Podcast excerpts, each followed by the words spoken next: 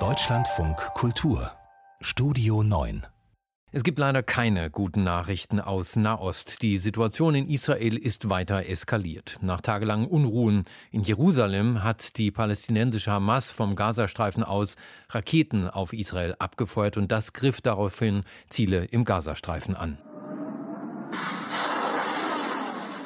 So klingt es, wenn das israelische Abwehrsystem Iron Dome Raketen aus dem Gazastreifen abfängt. Mehr als 300 Raketen feuerten militante Palästinenser ab.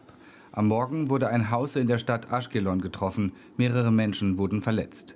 Ausgelöst wurde die jüngste Eskalation durch Raketen, die in Richtung Jerusalem abgefeuert wurden, was sehr ungewöhnlich ist. Ein palästinensischer Junge sitzt in einem Krankenhaus im Gazastreifen. So zeigen es die Aufnahmen einer Nachrichtenagentur. Er hat Schmerzen, Blut auf dem Körper. Andere haben nicht überlebt. Nach Angaben der Hamas, die den Gazastreifen kontrolliert, starben mindestens 20 Menschen bei israelischen Luftangriffen, darunter neun Kinder. Diese Angaben lassen sich jedoch nicht überprüfen. Es gibt Gerüchte, dass die Kinder durch eine fehlgeleitete palästinensische Rakete starben. Auch das lässt sich nicht verifizieren. Chedi Silbermann, Sprecher der israelischen Armee, wollte weder bestätigen noch dementieren, dass durch israelische Angriffe Kinder ums Leben kamen. Natürlich greifen wir militärische Ziele der Terroristen an, die im Begriff sind, feindliche Terroraktionen auszuüben. Und natürlich greifen wir keine Kinder an. Mehr kann ich dazu nicht sagen. Was der Armeesprecher bestätigte, waren intensive Angriffe der israelischen Luftwaffe auf Gaza. Der Beschuss auf Jerusalem war geplant, organisiert und abgestimmt.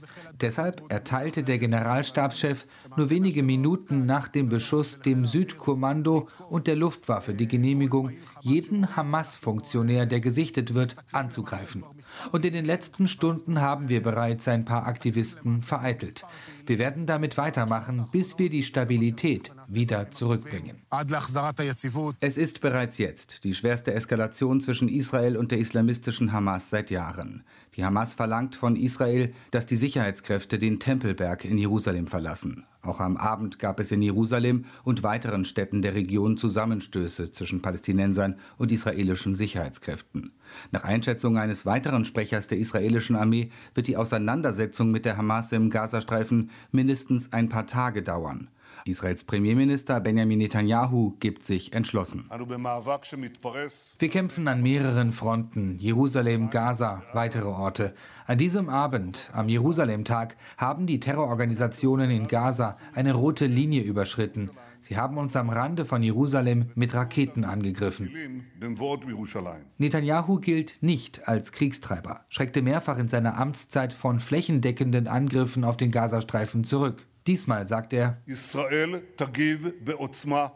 Israel wird mit großer Kraft reagieren. Wir werden Angriffe auf unser Territorium nicht tolerieren. Auf unsere Hauptstadt, unsere Bürger, unsere Soldaten. Wer immer uns angreift, wird einen hohen Preis zahlen. Und euch, Bürger Israels, sage ich, der aktuelle Konflikt könnte einige Zeit anhalten. Im Hintergrund versuchen nun Vertreter der Vereinten Nationen und Ägyptens zu vermitteln. Das Ziel ist eine Waffenruhe. In der Vergangenheit hatten diese Vermittlungsversuche häufig Erfolg, diesmal aber könnten die militärischen Auseinandersetzungen länger anhalten.